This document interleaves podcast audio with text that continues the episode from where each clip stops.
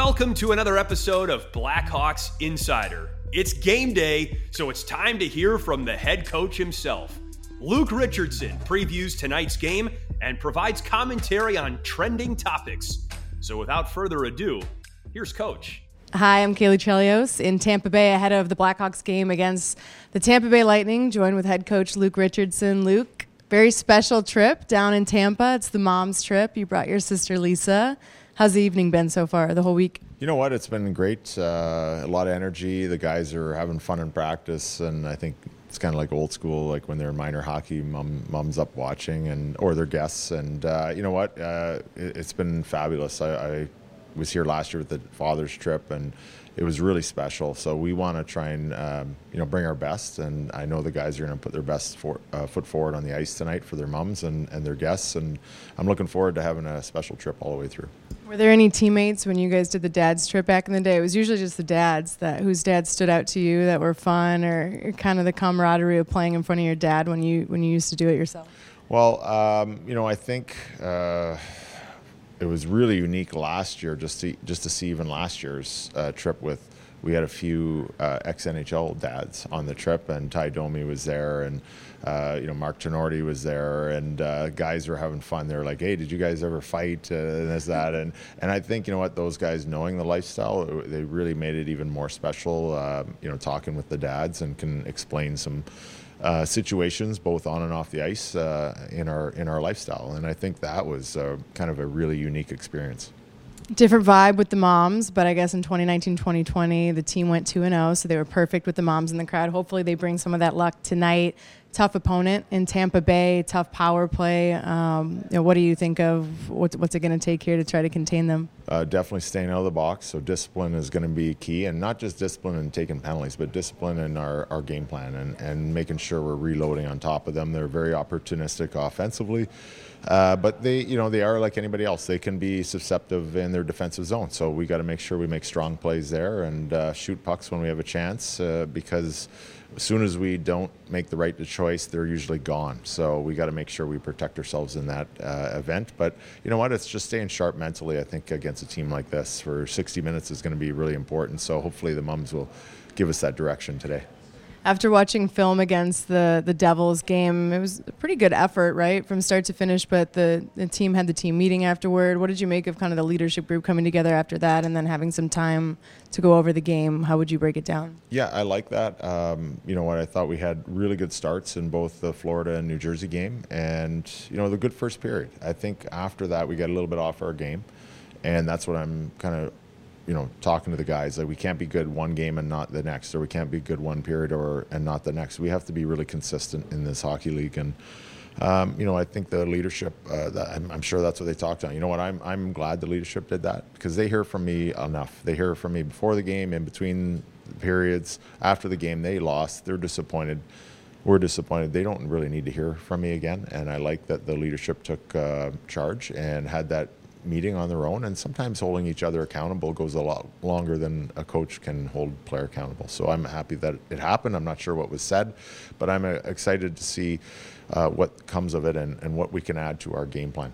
Did you like seeing Lucas Reichel at the wing, or how did you feel like his game went? Have you talked to him since then about well, what you expect of him moving forward? Yeah, and we'd still like to see him shoot that puck a little more, and he understands that. We showed him some clips on that, and uh, you know, just getting just skating forward, using that speed and, and being uh, dangerous offensively.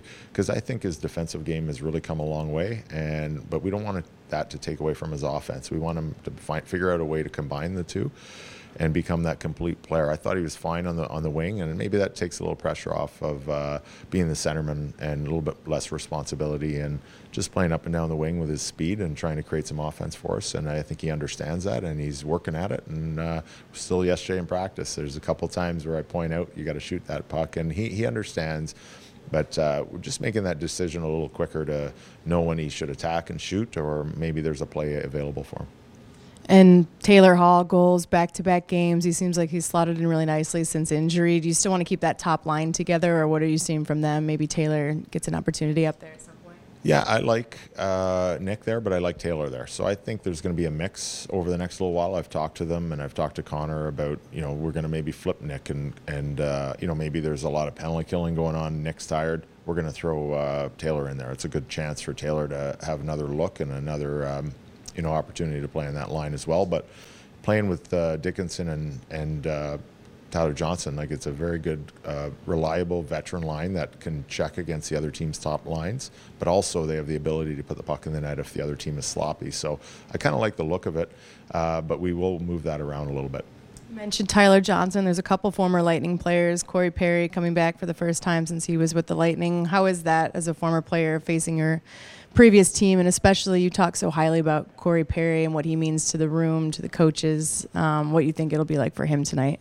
I'm sure it's special for him. I, I know he had uh, a couple good runs here with their team, but um, I know their coach was not happy losing him. So that's another good uh, check mark for us to, to bring him over. So you know what? I think uh, these guys have been giving us information, obviously, on how they approach games on the other side. So we have a little bit of intel on the other team, and we got to try and use that to our advantage. But uh, I, I know that when you play your ex team um, there's always a little extra jump in your step. You want to make sure that they understand that maybe they made the wrong decision, and uh, you know just turn the screw on them a little bit tonight. And uh, that that's great because we. Uh, we have a few players that uh, you know are with us now, and we're happy that they're here. Uh, but I'm sure they have good memories, but they want to make sure that they let them know that they made the wrong decision. So let's hope that happens tonight.